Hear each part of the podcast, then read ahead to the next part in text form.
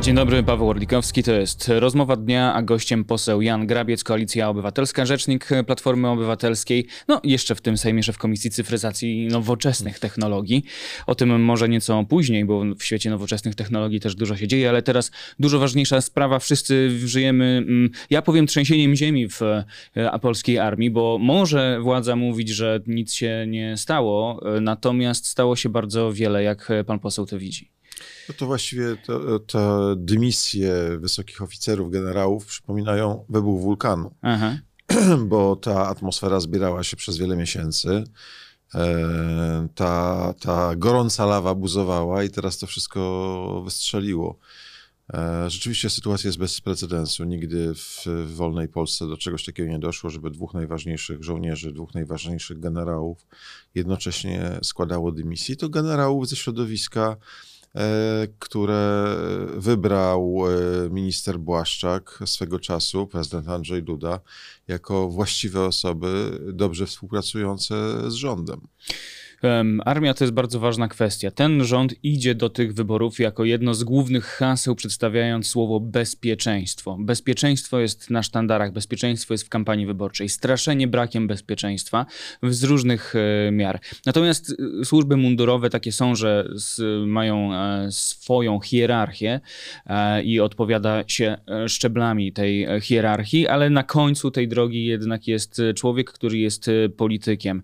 Nie uważa pan, że trzeba by było może trochę zmienić e, zarządzanie takimi e, służbami mundurowymi, żeby minister, który ma czymś takim władać, był człowiekiem, który z tym mundurem coś ma wspólnego? No przede wszystkim to nie jest tak, że minister obrony narodowej dowodzi armią.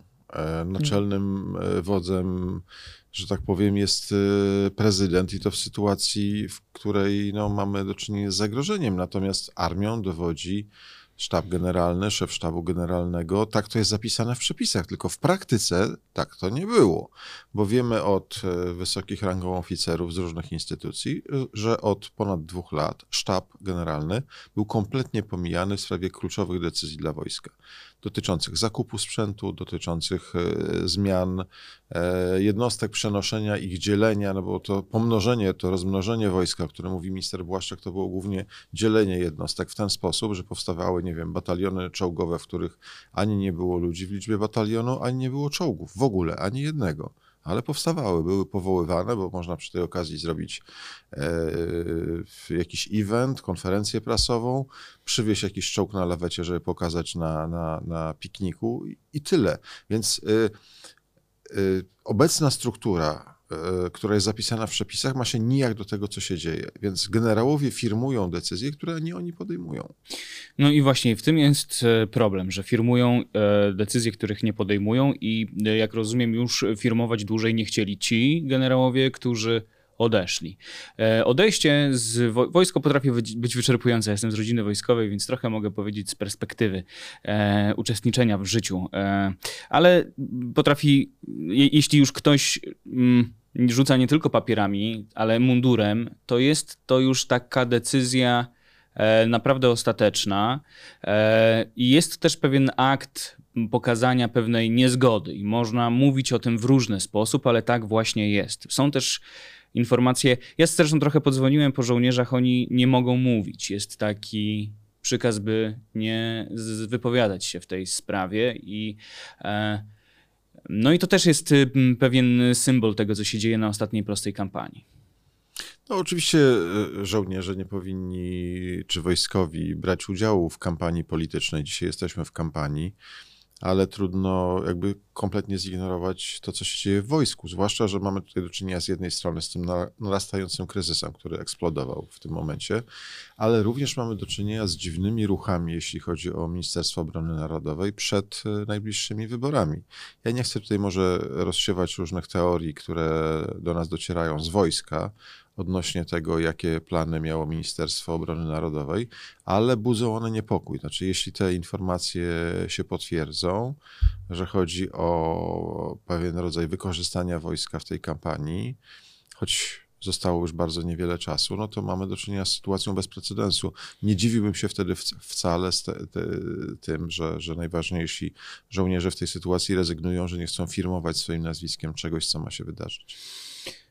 Bardzo szybko zrobiona została taka hmm, no, medialna otoczka z powołaniem nowych hmm, na miejsce tych, którzy odeszli. Ci nowi to jest tajemnica Poliszynela, że są e, bliscy Macierewiczowi, ale bardzo sprzyjający Błaszczakowi. Wręcz nazywa się ich w niektórych kręgach pupilkami Błaszczaka to dobrze, że jest taki kontakt. Może teraz będzie lepiej dla polskiej armii, skoro, skoro z ministrem jest tak dobry kontakt. Nie no, żołnierz, zwłaszcza generał, nie powinien być pupilem żadnego polityka. E, to są bardzo odpowiedzialne funkcje i w wojsku no, trzeba przede wszystkim wykazywać się honorem tak? I, i samodzielnością myślenia. E, oczywiście zgodnie z celami wyznaczonymi przez tych, którzy ponoszą odpowiedzialność polityczną za funkcjonowanie wojska, ale nie może być służalczości. Natomiast mm -hmm. tutaj mamy sytuację dosyć dziwnych, szybkich awansów. Dzisiaj najważniejsze funkcje w wojsku pełnią ludzie, którzy nigdy nie dowodzili większą strukturą wojskową na poziomie, e, nie wiem, e, dywizji chociażby. To jest rzecz też bez precedensu, takie rzeczy się nie zdarzają. Ten szybki awans w czasach PiSu z takich, no powiedziałbym, E, dowództw małych jednostek e, do stopni generalskich i dowodzenia całą armią, no budzi niepokój, bo to znaczy, że uruchomiona została jakaś szybka ścieżka kariery dla ludzi, którzy, co do których władza ma przekonanie, że wykonają każdy rozkaz, mhm. a żołnierze powinni działać zgodnie z przysięgą, a nie zgodnie z poleceniami partii. Stworzono e, WOD e, i tam też bardzo dużo pieniędzy poszło. Tam też wykształcono te generalicje, prawda? I rozumiem, że taka ścieżka awansów potem może okazać się być, te osoby mogą być za coś wdzięczne. A w armii mówimy znowu o kontekście bezpieczeństwo, którym to z jednej strony straszy, a z drugiej obiecuje Prawo i Sprawiedliwość. Natomiast Pana zdaniem, czy to bezpieczeństwo jest teraz zachwiane, czy, czy, czy to jest taki kolos na glinianych nogach, czy ani kolos, a nogi to z patyków? Znaczy, to jest y, bardzo poważna sytuacja, bardzo poważny kryzys. Jego objawem jest teraz ta, ta, ta erupcja, ten wybuch, jeśli chodzi o dymisje generalskie, ale żołnierze mówią wprost o tym, że y, jesteśmy dzisiaj w rozsypce, jeśli chodzi o funkcjonowanie polskiego wojska. Czy cała polityka ostatnich lat, ja już nie mówię o Macierewiczu, który zatrzymał kluczowe zakupy dla polskiej armii, które dopiero teraz po wybuchu wojny zaczęły być odblokowywane i to w sposób dosyć chaotyczny, ale jeśli chodzi o strukturę armii, no PiS opowiada taką historię, że wcześniej te jednostki były likwidowane, a teraz jest ich więcej. I to wszystko jest fikcja. Żo żołnierzy zawodowych mamy w Polsce mniej więcej tyle, ile mieliśmy w 2015 roku. Tam jest wzrost rzędu pojedynczych procent. E, natomiast statystycznie tych żołnierzy mamy znacznie więcej, bo mm. na mhm. przykład, nie wiem, słuchacze podchorążówek są e, uznawani od razu za żołnierzy e, zawodowych po pierwszym roku studiów, bo pracownicy cywilni po kilkumiesięcznym kursie dostają stopnie oficerskie, ci, którzy pracują w wojsku. To jest po prostu niepojęte, jak się pompuje fikcyjnie tę armię, a już tworzenie jednostek, na przykład tych właśnie czołgowych, w których nie ma ani jednego czołgu, jest kompletną fikcją. Znaczy, -hmm. to, to wygląda na taką, jednostka. To jest, tak, no to, to jest takie, tak jak te zakupy dzisiaj, którymi dysponuje polskie wojsko, są, sprzętu są w ilościach defiladowych, nawet nie wiem. Na, na tej defiladzie z okazji Święta Wojska Polskiego 15 sierpnia e, naszymi samolotami rzekomo e, latali Koreańczycy, tak, no bo jeszcze nic nie jest przygotowane. Widać to zresztą po tej sytuacji ze śmigłowcami białoruskimi, które latały nad terytorium Polski i przez kilka godzin dowództwo sztabu, MON e, dementował tę informację, twierdząc, że nie ma żadnych białoruskich śmigłowców. To później się no, okazało... Takie dementowanie informacji, które później są potwierdzane, to jest tego... No, no tak, ale to znaczy, jak my jesteśmy bezpieczni? To znaczy, że e, najważniejsi wojskowi nawet kilka godzin po zdarzeniu nie mają pojęcia, że to zdarzenie miało rację. Ja nie sądzę, żeby oni kłamali z premedytacją. Oni rzeczywiście nie wiedzieli albo nie chcieli wierzyć w to, co słyszą. Znaczy, to jest, znaczy, wojsko to jest miejsce, w którym w momencie próby prawda wychodzi na jaw. Mhm. Problem polega na tym, że dzisiaj mamy tekturową fasadę, mamy mnóstwo żołnierzy, którzy chcą dobrze pracować, świetnie wyszkolonych, przygotowanych, ale pod taką strukturą dowodzenia i z, takim, z taką e, rolą wypełniania decyzji partii, a nie ludzi, którzy znają się na wojsku, po prostu to nie może działać. Idziemy dalej w takim razie. To jest y, No, nasze na pewno ostatnie spotkanie przed e, wyborami to jest środa 11 października. Za cztery dni wszystko będzie jasne albo nic nie będzie jasne, mhm. bo prawdopodobnie obudzimy się w poniedziałek, wtorek będziemy czekali na liczenie głosów. Był Marsz Miliona Serc. Mm, za bardzo w sondażach koalicji nie drgnęło w górę. No, nie poszło też w, w dół, ale chyba inny efekt był spodziewany. Potem y, poniedziałek 9 y, października.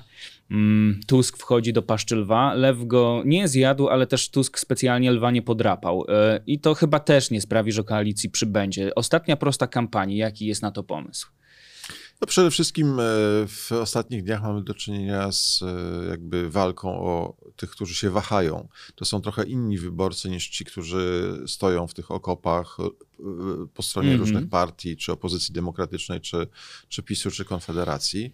To są wyborcy, którzy generalnie nie, nie interesują się na co dzień polityką, tak. których polityka no wręcz brzydzi, można powiedzieć, czasami, no bo widzą ją przez pryzmat jakichś skandali, które przebijają się mm -hmm. poza bańkę polityczną.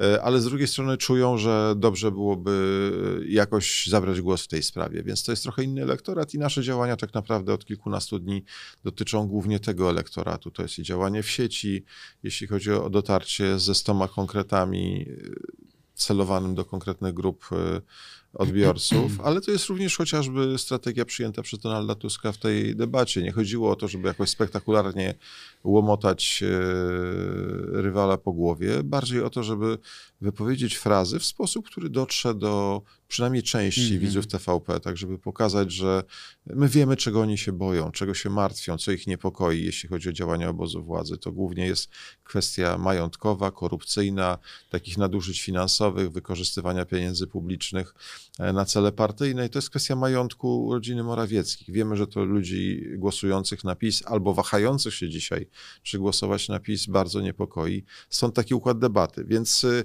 oczywiście y, no, wyniki będziemy mieli y, w niedzielę wieczorem, a może dopiero w poniedziałek, bo tutaj drobne różnice rzędu 1%, rzędu kilku tysięcy głosów mogą oznaczać przechylenie szali w jedną lub drugą W stronę. tej sieci, o której pan już wspomniał, pojawiają się takie jakby mm, głosy wsparcia dla Donalda Tuska z jednej strony, no, że wyobraźmy sobie, nawet jeden z takich widziałem, że, że jakby poszedł w koszulce e, Krakowi na mecz Wisły siedzący z kibicami. To jeden z takich y, wskaźników, ale ale no, to jest polityk y, wytrawny y, na szczeblu y, europejskim, więc ten strach, ja rozumiem, że w sytuacji, w której się wchodzi, w takie, w, ta, w takie otoczenie, jak się wchodzi. Czy wszystko tam zostało zrobione tak, jak powinno? A może właśnie trzeba było zamiast przepychać się z tym Morawieckim, wchodzić w taką retorykę polaryzacyjną, jednak skupić na tych niezdecydowanych, żeby do nich przemówić jakimś głosem, żeby ich przekonać? Ale tam były takie wypowiedzi, chociażby ostatnie. One trafiły. Naprawdę wiemy to po badaniach, że te wypowiedzi, te frazy, które miały trafić do niezdecydowanych, trafiły. Aha. Natomiast, y, no, to, znaczy nie udawajmy, że to była debata, że to była normalna tak. debata polityczna. E, wiemy, w jakich warunkach to się odbywało. To była taka nagonka wszyscy przeciwko Tuskowi, jeśli chodzi o, o zarówno telewizję, jak i Morawieckiego. E, natomiast, no, z całą pewnością PiS tę debatę przegrał. To wiemy. Mm -hmm. Wygrała tę debatę opozycja opozycja demokratyczna. Donald Tusk zrealizował ten plan strategiczny, który, który mieliśmy, a to, że postawiliśmy na skuteczność, a nie na jakieś tutaj popis, popisy Bo Są też takie opinie, że to był taki pomysł, żeby, we, żeby za dużo nie zabrać opozycji demokratycznej, czyli żeby tak na spokojnie podbudować lewicę, trzecią drogę, bo tylko z nimi można odbić PiSowi władzę. Nie, to może nie jest e, element strategii, jeśli chodzi o debatę, ale element całej naszej strategii politycznej. Donald Tusk kilkakrotnie już mówił o tym, żeby sympatycy lewicy czy trzeciej drogi koniecznie głosowali na te partie. Oczywiście ci, którzy sympatyzują z nami, ważne, żeby głosowali na nas, no bo ktoś musi te wybory wygrać. Mm -hmm. Znaczy, wiemy, że ani trzecia droga, ani lewica tych wyborów nie wygrają i że bardzo ważne jest to, jak będzie wyglądał ten układ procentowy. Znaczy, czy PiS będzie miał legitymację do tego, żeby w pierwszym kroku próbować tworzyć rząd. -hmm. Bo to może oznaczać, że mimo większości liczby posłów dla opozycji demokratycznej, nigdy rząd demokratyczny nie powstanie, ze względu na to, że ktoś zostanie zaszantażowany, wyciągnięty, zwłaszcza z tych nowych ludzi, którzy się pojawią w w polityce. My chętnie otwieramy drzwi dla nowych y, kandydatów, ale to jak wiemy po sytuacji z ruchem Kukiza, oznacza często wprowadzenie ludzi kompletnie nieodpowiedzialnych, którzy stawiają na, na swój własny interes i kompletnie, no pan Mejza chociażby, tak, mm -hmm. z bezpartyjnych samorządowców, który na plecach e, Kukiza, PSL-u dzisiaj jest e, jednym z głównych polityków PiSu de facto. Ten, który oszukiwał rodziców chorych dzieci, naciągał na pieniądze. -hmm. No dzisiaj jest flagowym przedstawicielem PiSu. No a pochodzi ze środowiska tak zwanych bezpartyjnych samorządowców. Ja mam nadzieję, że nikt już w Polsce nie ma wątpliwości, że to jest przystawka PiSu, ale e, też wiemy, że na listach e, innych ugrupowań są osoby, które nie wiadomo jak się zachowają. Więc trzeba głosować na pewniaków. Tych, mm. którzy są zweryfikowani, sprawdzeni, którzy na pewno nie zachowają się inaczej niż deklarują dzisiaj. Do przygotowania merytorycznego, bo wyszedł premier Morawiecki i zaczął machać dwuzłotówką. E, został, to był jakiś symbol też tej debaty. No, Hołownia zasłynął tłustym tymi kotami pakujcie kuwety. Bardzo nośne hasło. Przygotowanie merytoryczne polega na tym, żeby wiedzieć, że coś takiego może się wydarzyć. Takie machanie dwuzłotówką to jest takie show, taki cyrk, bo e, wystarczy przypomnieć dane, e, na przykład e, GUS-u. Mm, waloryzacja emerytur w 2016 roku zapisu była najniższa, wiemy o tym 5 dobrze. 5 zł tak. brutto, to jest też około 2 zł. Nie, nie, za, za, za, Donalda Tuska nigdy nie było waloryzacji na poziomie 2 zł. To jest nieprawda, wiemy, są na Ale nawet dane, jeśli chodzi o dane gospodarcze, chodzi mi tylko o to, że jeśli jest jest niska inflacja, a w 2015 była deflacja, no to nie ma też... Nie, nie ale było... waloryzacja była wyższa. Nigdy za Tuska nie było tak niskiej waloryzacji, jak w 2016 mhm. roku, kiedy rządził PiS. To sprawdzaliśmy, to wiemy i oczywiście wie to Donald Tusk. Natomiast przyjęliśmy jasną strategię, znaczy nie będziemy rozmawiać o historii, rozmawiamy o teraźniejszości i przysz przyszłości. Dlatego nie było tych mhm. zbitek. Jeśli coś się 30, pojawiało, no to 36 kwestia... zł w 2015 jeszcze za Platformy, już wtedy bez Tuska, ale 2016 y, to te 2 złote to było już zapisu. E, potem e, było 7,5 zł brutto, więc to też jest około tam 4-5 zł na rękę. Potem 30 zł brutto, czyli tam pewnie z 20 kilka złotych na rękę. I to były waloryzacje w pierwszych trzech latach e, Prawa i Sprawiedliwości. To zajęło mi ile? 5 sekund. Tak. To są po prostu, warto chyba, no, znaczy, ale ja nie jestem politykiem, jestem dziennikarzem, nie, nie. ja tu odpytuję, więc wydaje mi się, że to przygotowanie mogło być lepsze w Nie, ale właśnie z premedytacją nie chcieliśmy mówić o historii. Czy tłumaczenie się z tego, że to PiS, a nie Platforma, ludzie już nie chcą tego słuchać, a na pewno nie chcą słuchać nie, niezdecydowani. Okay. Znaczy oni, yy, myślę, no właśnie, że no Donald no to... Tusk zrobił dwie bardzo ważne rzeczy, jeśli chodzi o niezdecydowanych. Znaczy dzisiaj yy, Mateusz Morawiecki, choć nielubiany dosyć powszechnie, jest jakby jedyną osobą taką flagową dla elektoratu PiSu, której jeszcze mogą się uchwycić, bo Jarosław Kaczyński nawet w elektoracie PiSu ma bardzo złe notowania. Mhm, dlatego jest chowany. Wie, wielu wyborców wolałoby PiSu, tak. wolałoby, żeby on się gdzieś tam udał na emeryturę, że tak byłoby lepiej dla ich formacji. Mateusz Morawiecki jest tą postacią w miarę tam e, akceptowaną, znaczy wśród wyborców, nie wśród polityków, bo oczywiście mm. oni wszyscy go nienawidzą tam w PiSie. Tam jest e, taka jadka, że, że to aż niewyobrażalne, ale zresztą słyszeliśmy chwilę po debacie polityków PiSu dyskutujących tam w Sejmie, w kuluarach, e, w tej części hotelowej, którzy no, nie zostawili suchej nitki na, na Morawieckim. Więc chodziło po pierwsze o pokazanie tego, że, że on kłamie mm -hmm. i stąd te kilka przytyków, można powiedzieć, osobistych, ale one dotyczyły bardzo precyzyjnie kwestii wiarygodności Mateusza Morawieckiego i dwa, reszta przesłania dotycząca tych rzeczy, które są ważne dla y, niezdecydowanych wyborców. Naprawdę, ja wiem, że komentatorzy przywiązują wagę do, do takich właśnie trochę utarczek słownych, trochę ripost, trochę, trochę takiej debaty. Y, na pewno nie prowadziliśmy tej debaty na warunkach przeciwnika. Ale zazdrościliście oczywiście Szymonowi Hołowni, no bo jednak to jest zwierzę telewizyjne. O tych kotach mówił w innym kontekście, ale on e, jednak zwierzę medialne, zwierzę telewizyjne, zęby zjadł na występowaniu przed kamerą. To było widać, doświadczenie, spokój i konkretny przekaz. Wydaje mi się taki odklejony od tego, te, od tych takich e, polaryzacyjnych przepychanek i wydaje mi się, że całkiem przekonujący, jeśli chodzi o niezdecydowanych. Pozazdrościliście trochę Hołowni, czy wręcz cieszycie się, bo to zwiększa szanse na odebranie władzy PiSowi? Nie, no oczywiście cieszymy się. Szymon Hołownia był utalentowany prezenterem z ogromnymi sukcesami, zresztą telewizyjnym. Widzowie bardzo go lubili i lubią nadal. Wiemy to z badań, że jest wciąż postrzegany jako przez tych, zwłaszcza nie angażujących się w politykę, jako ten fajny facet z telewizji mm -hmm. i dlatego wiele osób chce też na, na, na, trzecią drogę głosować, ale e, przede wszystkim nas cieszy to, że rzeczywiście e, Szymon Hołownia postawił na kwestie merytoryczne, bardzo spójne z tym zresztą, co jest też w naszym programie. E, trochę tak jest, że jeśli no, toczy się bitwa TVP Morawiecki przeciwko Tuskowi, to ten trzeci, który stoi z boku, ma otwarte pole, może, może hasać i trochę o to chodzi. Mm -hmm. no. Mhm. Mamy lewicę, mamy trzecią drogę, jest koalicja obywatelska, no i musimy współpracować. My wiemy o tym od początku, dlatego to nie był wybieg ze strony Donalda Tuska o jednej liście, która przed rokiem półtora roku temu bardzo poważnie na ten temat rozmawialiśmy z naszymi partnerami, bo my wierzy, wierzymy, że przy bliższym współdziałaniu efekt y, będzie lepszy. Cieszę się, że mhm. ta końcówka kampanii tak wygląda, że wszyscy to, to akceptują. E Myślę, że hmm, TVP hmm, przegrzało w tej debacie, bo jako widz, jako obywatel, teraz mówię, a nie dziennikarz, no przecież to obserwowałem. Oglądalność, no taka, w, powiedziałbym, no 6 milionów w piku, czyli, czyli w, w szczycie. To, to, to nie jest jakaś duża, duża ale, nie, ale w piku wydaje mi się, że y, wiele osób y, było takich, które, wiem o tym, przełączało, bo te pytania były po prostu za długie. E, to Hołownia, y, mając mniej czasu niż, niż Rachoń był bardziej zrozumiały, bo ja nie rozumiałem o co chodzi w tych e, pytaniach za bardzo. Wyłączałem się po prostu w trakcie e, ich wyczytywania i wydaje mi się, że ci, do których miały trafiać te pytania, też nie za wiele z nich zrozumieli, bo, bo przecież miały być już nacechowane swoimi tezami. Nie wyszło, szanowni pracownicy TVP.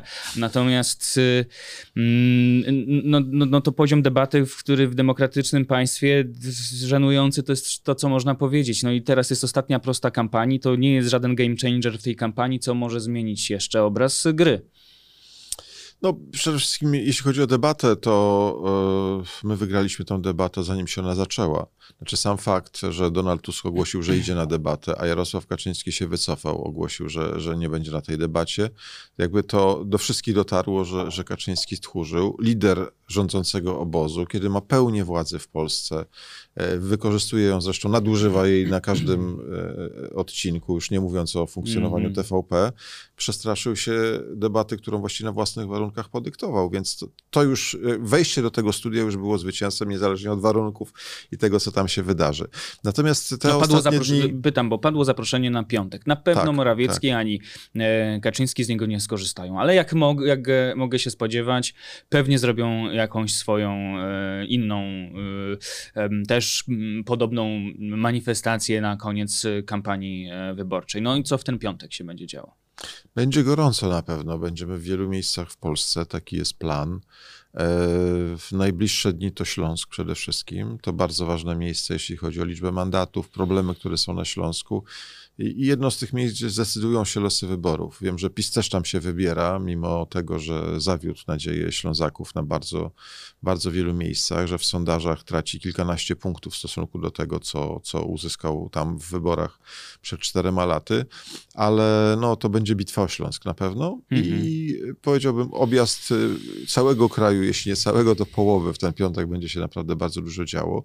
Przede wszystkim będziemy mówić o tym, jakie są nasze propozycje, bo wciąż jeszcze z tych stu konkretów. Te kluczowe rzeczy nie do wszystkich dotarły, zwłaszcza do tych, którzy nie interesują się polityką, więc e, na pewno będziemy stawiali na pozytyw, na program, na rozwiązania, bo myślę, że no, żadna z formacji nie ma tak szczegółowego planu na najbliższe 100 dni po wyborach, a ludzie tego oczekują, znaczy konkretnych rozwiązań, ich problemów i to szybko wdrożonych. I to mamy, więc będziemy z tych armat strzelać. To teraz chwila tylko do Państwa, bo jedno, o czym wiem, jak się zakończy finał kampanii wyborczej, ale ten już po ciszy wyborczej w niedzielę e, przed 21 na YouTubie na temat. Zapraszam na wieczór wyborczy, który będę miał przyjemność e, i satysfakcję prowadzić, więc właściwie już od 20.50 niech Państwo będą z nami, a do subskrybowania kanału i e, włączania powiadomień, by nie przegapić również wieczoru wyborczego zachęcam. Wracając do rozmowy już na sam koniec. No, debatę teraz już może trochę zostawmy. Ja w swoich mediach społecznościowych wrzuciłem takie zdjęcie gęsi, bo tam trochę takiego dużo gęgania było, a, a, a jednak wolałbym e, chyba więcej e, konkretów. Chociaż jeszcze może trochę tak lżej, na, na koniec odwołałem się do takiego nietypowego sondażu, który zrobiliśmy w na temat. Mm, zapytaliśmy Polki i Polaków, ale to, to jest taki bardzo inkluzywny sondaż, bo pytanie, kto mógłby być e, twoim teściem? I to teściem można być zarówno kobiety, mężczyzny, jak i osób żyjących w związkach partnerskich partnerskich, więc jest to bardzo inkluzywny e, sondaż, który przeprowadziła dla nas firma Norstat. No i na zlecenie na temat dowiadujemy się, że Rafał Trzaskowski 23%, Donald Tusk 17%, Mateusz Morawiecki 13%, Szymon Hołownia 12%, no i później to już no Jarosław Kaczyński 9%, już później e, dużo mniej. To też pokazuje pewien rodzaj popularności. Kogo byśmy chcieli może zaprosić do domu, napić się z nim kawy, zjeść ciasto, zaprosić na obiad w niedzielę, bo tak się z teściami też żyje. Czy mm, to jest jakiś obraz popularności, że tu Rafał Trzaskowski wyżej zdecydowanie, najwyżej i wyżej od Tuska? No, jeśli chodzi o popularność, trudno e, mówić, w jaki sposób popularność taka czy inna przekłada się na decyzje polityczne. My się bardzo cieszymy, że to nasi po politycy... Po prostu czy Trzaskowskiego nasz, będzie nasz więcej lider, na finiszu kampanii? E, jest sporo Rafała Trzaskowskiego. On jeździ po Polsce, będzie się pojawiał też w najbliższych dniach na wiecach, na spotkaniach, promuje naszych kandydatów. Mówi o programie, więc y, z całą pewnością Rafał Trzaskowski będzie widoczny. Według sondaży to jest najpopularniejszy polityk w Polsce, jeśli nie liczymy tych funkcyjnych, tam prezydenta, no bo zawsze prezydent dzień po e, zakończeniu pełnienia urzędu nagle spada w poziomach zaufania o kilka pięter, więc to nie jest przymiot osobisty, ale bardziej kwestia związana z urzędem, więc y, e, mamy najpopularniejszych polityków w kraju i Rafał Trzaskowski i Donald Tusk. Donald Tusk jest postrzegany jako lokomotywa tej kampanii od bardzo dawna. Ludzie widzą w nim twardego człowieka, zdecydowanego, e, z ogromnym doświadczeniem polityka klasy światowej. Mm. I, I, to sprawia, że. No i Rafał Trzaskowski, który jest nadzieją, który e, zwłaszcza dla młodych ludzi pokazuje trochę inny styl polityki, e, który jest prezydentem Warszawy, więc po, po sukcesie politycznym i bardzo blisko prezydentury kraju tam niewiele zabrakło, żeby, żebyśmy te wybory wygrali. Na pewno, gdyby były w różnych, równych warunkach, to dzisiaj Rafał Trzaskowski byłby prezydentem mm -hmm. Polski.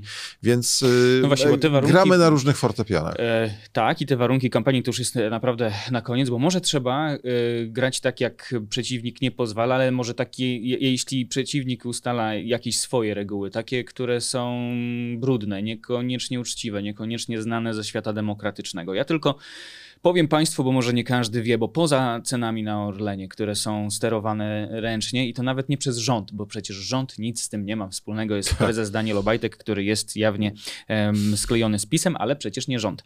Mamy oczywiście zamrożone ceny energii. E, mamy dodatkowo kampanię Zakładu Ubezpieczeń Społecznych, który wysyła maile do rodziców informujące już teraz, na, na kilka dni przed końcem kamp kampanii wyborczej, że 500 plus zmienia się w 800 plus Podpisał się pod tym listem prezes Uścińska, ale dodatkowo minister Maląg oraz premier Morawiecki. Ale to nie wszystko, bo na przykład PGE, ENEA, PZU, JSW, Grupa PKP, Bank PKO SA, Giełda Papierów Wartościowych są to spółki Skarbu Państwa kontrolowane przez rząd w ten czy inny sposób, finansowane w dużej mierze z naszych kieszeni, no ale mają powołane fundacje, a te fundacje, wszystkie, które y, powołane przez te spółki, y, zarejestrowały się jako podmioty uprawnione do prowadzenia nieodpłatnej kampanii w mediach publicznych. No i informują na przykład o referendum. Widzimy na dworcach, stacjach PKP, w pociągach PKP e, informacje o polskim, o referendum o Polsce. E, ten ZUS już e, wspomniałem. Listonosze Poczty Polskiej roznoszą gazetki. Na tych gazetkach, które mają być informujące, czytamy o tajnych planach Tuska, o tym jest taki tytuł jakiegoś artykułu, miałam pracować do śmierci, jest taki tytuł, prywatyzacja była procesem okradania Polaków, czyli wszystko to, z czym PiS idzie do wyborów, tylko tyle, że bez loga partii. Nie jest to uczciwa gra, ale może warto było rozmawiać z biznesem, może warto było powoływać fundacje, które będą nie tylko informowały nie pobieraj karty referendalnej, ale na przykład będą odkłamywały takie hasła, pokazywały, że te ceny na Orlenie to sterowane, że inflacja naprawdę to jest taka, a to bezrobocie 5% to tak, ale jak się spojrzy na powiaty, to już w 250 jest wyższe niż średnia w Polsce. Nie widzę takich informacji wśród, nie wiem, fundacji, biznesu, czy, czy kogoś, kto, kto dziś w opozycji demokratycznej mógłby wesprzeć w rozbijaniu propagandy. Mhm. Znaczy, ja znam bardzo wiele fundacji tego rodzaju inicjatyw, y, no niezwiązanych z nami. Wiadomo, że nie są to inicjatywy partyjne, które się dzieją. Y, wiele osób jest bardzo zaangażowanych w to, pojawiają się publikacje, druki, reklamy w sieci. To wszystko się dzieje, tylko skala, jaką dysponują największe spółki Skarbu Państwa i te fundacje, fundacyjki, które dostały setki milionów w ostatnich latach właśnie na to, żeby się odwdzięczyć y, w czasie wyborów, jest ogromna. No, mówi się, że to mini minimum do tej pory zaangażowano 150 milionów wprost na kampanię wspierającą PiS. Ja nie mówię o jakichś ogólnych mm -hmm. działaniach takich, które mają, mają zmieniać nastawienie Polaków e, z, pieniędzy, z pieniędzy naszych, z pieniędzy podatników, więc to jest skala ogromna, którą trudno nawet e, biznesmenom czy, czy przedsiębiorcom się mierzyć. My w każdym razie spotykamy się z ogromną ofiarnością ludzi. No, gdyby mierzyć skuteczność kampanii ilością wpłat, no to jest w tej chwili, nie chcę skłamać, ale pewnie około 40-50 tysięcy ludzi wpłaciło w ostatnich tygodniach od tego e, wspomnienia Donalda Tuska o tym, że jest duża dysproporcja finansowa na nasze konto środków, także ofiarność jest ogromna. I oczywiście Wdzięczność pro, problemem, problemem dzisiaj też jest... Bo to, za tym też stoją pewne stanowiska, ale nie, nie, nie. To są mikrowpłaty po 200, znaczy mikrowpłaty. Bo, Duże, jak na przeciętnego Polaka 300 zł wpłacić na partię, jak się nie jest członkiem bo pan teraz mówi o... anonimowo. Mówi o wpłatach na, na, na, na konto platformy, o tych, które się dzieją, jest tam w internecie formularz. Chodzi panu o te wpłaty do, na konto Prawa i Sprawiedliwości w dziesiątkach tysięcy Nie, liczone mówię, przez... tak, to znaczy oni mają, tak, wpłaty po 50 tysięcy, my mamy wpłaty po 50 zł, ale tych ludzi jest 100 razy więcej, czy 1000 razy więcej niż w przypadku PiSu. Andrzej Duda powiedział, że tak to już jest, że jak ktoś wygrywa wybory, to jemu powołuje się stworzenie rządu. Prawdopodobnie, tak sondaże wszystkie wskazują, procentowo najwięcej będzie miało Prawo i Sprawiedliwość. Nawet jeśli mandatowo o, jako opozycja będziecie mieli więcej mandatów, no to co? Będzie pad, y, opozycja y, demokratyczna kontra prezydent Prawa i Sprawiedliwości Andrzej Duda, który do skutku będzie próbował powołać rząd mniejszościowy? No zobaczymy, jak to będzie. To wszystko zależy od wyniku wyborów. Jeśli opozycja demokratyczna będzie miała stabilną większość, oczywiście prezydent może wykonywać jakieś chocki, klocki, ale tak naprawdę e, tak jest zawsze, tak się zawsze działo. Prezydent konsultował się z liderami ugrupowań, które są w Sejmie i pytał, macie większość, czy nie macie większości? No przecież to byłby jakiś wygół, gdyby prezydent wskazał na premiera gościa, który nie ma poparcia większości Sejmu. My oczywiście wiemy, że PiS jest zdolny nie tylko do takich zachowań, ale no przecież chyba prezydentowi zależy na autorytecie, na wiarygodności. On się spotyka z liderami, oni mówią, tak, jesteśmy dogadani, mamy 240 głosów czy 250 głosów, tworzymy rząd. No i jeśli powierzy komuś innemu tą prezydenturę, no to zachowa się trochę niepoważnie. Zresztą y, ja mam nadzieję, bo prezydent y, czasem jest skłaniany do przestrzegania procedur demokratycznych przez Amerykanów. Mhm. E, tak jak to było z komisją Lex Tusk, która na wzór taki sowiecki, putinowski miała pozbawić prawa do udziału w wyborach czy wykonywania funkcji publicznych Donalda Tuska. Wycofali się z tego, wycofał się z tego obóz PiSu e, pod presją Amerykanów mimo że prezydent tę ustawę podpisał przecież mhm. w pierwszym rzucie. Tak więc mam nadzieję, że również teraz e, ci nasi partnerzy, którym zależy, że Polska była demokratyczna, tak, e, tego przypilnują. A nawet jeśli prezydent okaże się takim kompletnie partyjnym e, naiwniakiem, który uzna, że wbrew regułom, wbrew zasadom, wbrew zdrowemu rozsądkowi po, po, powierzy misję tworzenia rządu komuś, kto nie ma większości, no to jest drugi krok. To jest głosowanie w Sejmie i, i wybór premiera. To jest kwestia tam być może tych kilkunastu dni, które stracimy na naprawianie Polski, ale y, najważniejsza jest stabilna większość w Sejmie. W tym systemie parlamentarno-gabinetowym prezydent nawet y, z, ze złymi intencjami nie może za dużo zamieszać jeśli stabilna większość będzie w Sejmie, więc można się nie obawiać. Jeśli oddacie głos, tutaj apeluję do wyborców mm -hmm. opozycji demokratycznej, na, na opozycję demokratyczną, jak przekonacie sąsiadów, znajomych, to stworzymy rząd i to bardzo szybko. No właśnie, bo tu chciałem dać e, moment na ostatnie słowo, bo już e, ostatnie słowo przed e, wyborami, przed 15 października, ale nie do tych, którzy są zdecydowani, tylko może do tej kamery, do niezdecydowanych, co by pan powiedział? No, wszyscy czujemy, że te wybory są bardzo ważne, że one decydują o czymś kluczowym. Większość Polaków dzisiaj nie akceptuje sytuacji, w której żyjemy, tej polityki rządu, drożyzny, e, afer, e, kolesiostwa. Wszyscy mamy świadomość, że lepiej byłoby w Polsce, gdyby tego nie było. To wymaga e, zmiany władzy i są ugrupowania opozycji demokratycznej, które gotowe są do przejęcia tej władzy. Czasy Donalda Tuska, te 8 lat, kiedy Polska kwitła, rozwijała się najszybciej w Europie, kilka razy szybciej goniliśmy Europę niż za czasów PiSu, to dawno miniony czas, ale przyszłość może być jeszcze lepsza. Wiemy, że e, Polakom zależy na tym, żeby było normalnie, żeby e, polityka, afery, e, ten cały, to całe napięcie, te, te wszystkie awantury i te kłótnie, które sprowadzają się aż do naszych rodzin, minęły. I to jest możliwe wtedy, kiedy przestanie być sączony jad do życia publicznego, a to zapewni rząd stworzony przez opozycję demokratyczną. Reguły będą jasne dla wszystkich i dla tych, którzy sympatyzują z PiSem, i dla tych, którzy z opozycją, i dla tych, którzy nie chcą się angażować w politykę. Ale ten jeden wysiłek tego dnia w niedzielę trzeba wykonać po to, żeby w Polsce było lepiej, żeby było normalnie. I tu gong, bo trochę jak na debacie. Bardzo dziękuję. Poseł Jan Grabiec, rzecznik Platformy Obywatelskiej, startuje z Koalicji Obywatelskiej, mm, okręg numer 20. Czyli Pan- pod Warszawą, No, w właśnie, pan jest nadwarszawski, bo jest legionowo, ja jestem podwarszawski, e, bo powiat piaseczyński, e, więc... Ale we wszystkich powiatach wokół Warszawy wokół można tak na mnie głosować. e, obwarzanku, e, ale... no, Walczymy o piąty mandat, Jakby nie patrzeć, Puławska nas łączy. Jesteśmy tym okręgiem swingującym, także warto głosować pod Warszawą.